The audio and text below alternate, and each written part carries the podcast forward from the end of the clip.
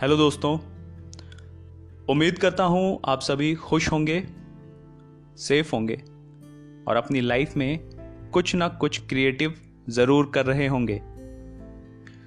आप सुन रहे हैं किस्से, कहानियाँ और कमल। मैं हूँ कमल आपके साथ। और अब आप मेरे पॉडकास्ट को सुन सकते हैं गूगल पॉडकास्ट पे, स्पोटिफाई पे, ब्रेकर पे, ओवरकास्ट पे पॉकेट कास्ट पे रेडियो पब्लिक डॉट कॉम पे और एंकर पे। आपको पता है, इस लॉकडाउन में किस चीज़ की इंपॉर्टेंस हमें सबसे ज़्यादा समझ में आई है? चलिए, पता करते हैं वो क्या है। हम हर दिन कई लोगों से मिलते हैं।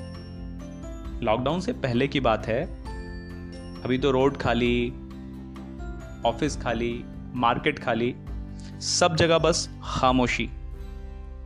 पर फिर भी कुछ लोग तो मिल ही जाते हैं, और पहले तो मिलते ही थे, घर में भी लोग होते हैं। पर हम जिनसे भी मिलें, उनमें से कुछ के साथ हम जुड़ जाते हैं। किसी के साथ दिल से तो किसी के साथ दिमाग से। और किसी के साथ दिल और दिमाग दोनों से। ये क्यों होता है? अब इसकी अलग अलग थ्योरीज हैं। बुज़ुर्गों की सुने तो वो कहेंगे कोई पिछले जन्म का रिश्ता है या पुराना कोई बंधन है। साइंस की सुने तो वो इसे हार्मोन्स से जोड़ देंगे। कुछ इंटेलेक्चुअल होंगे जो आपको बताएँगे कि ये एनर्जी और वाइब्रेशन का कनेक्शन है। पर रीजन कोई भी हो, हम जुड़ तो जाते हैं। अधिकतर ये दोनों तरफ़ होता है। मतलब दोनों इंसान एक दूसरे से जुड़ाव रखते हैं। एक दूसरे से बात करना, एक दूसरे के साथ समय बिताना अच्छा लगता है। और कई बार किसी एक को पता भी नहीं होता कि सामने वाला आपकी हर छोटी छोटी चीज़ों से जुड़ाव महसूस करता है। अब इस कंडीशन को हम कई नाम दे सकते हैं। पर हर बार नाम देना ज़रूरी होता है क्या? खैर, अगर इसे सरल भाषा में कहें तो ये प्यार है। जब से हम पैदा होते हैं, हम इस प्यार, इस जुड़ाव के साथ ही तो ज़िंदगी बिताते हैं। एक फ़िल्म में डायलॉग था इस लाइफ में तीन ही मेन फीलिंग्स होती हैं।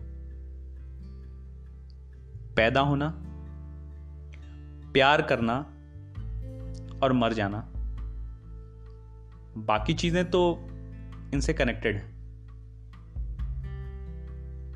पर हम बहुत सी चीज़ों के पीछे भागते हैं।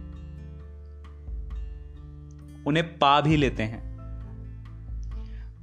पर खुशी तो तभी मिलती है ना, जब हम इसे उनके साथ शेयर करें, जिनसे हम प्यार करते हैं। कल मैं एक कहानी पढ़ रहा था, जिसमें एक लाइन थी कि अपने सबसे प्रिय लोगों को हम यूँ ही चले जाने देते हैं, चुपचाप। हम सब अपने अपने अपराधी हैं। मतलब हम जिससे भी प्यार करते हैं, वो हमारी लाइफ से यूँ ही चला जाता है और हम कुछ नहीं कर पाते। कई बार। पर पढ़ के मैंने ये सोचा कि जाने वाले को रोके तो कैसे? क्या पता उसे ये मालूम ही ना हो कि हम उससे कितना प्यार करते हैं? या क्या पता, ये जानने के बाद भी उसे कोई फ़र्क ना पड़े। या क्या पता, जाना उसकी मजबूरी हो। फिर एक बात और दिमाग में आती है कि जिससे आप प्यार करते हो, अगर वो आपसे दूर जाकर खुश है तो इसमें गलत क्या है? आप दूर से प्यार कर सकते हो। उससे जुड़े रह सकते हो। लेकिन फिर ये पिछला जन्म, हार्मोन्स, एनर्जी, वाइब्रेशन, इनका क्या? तो पता है, प्यार क्या कहता है? दीज आर नॉट माई फोटे तो हमारा काम क्या है? बस प्यार करना।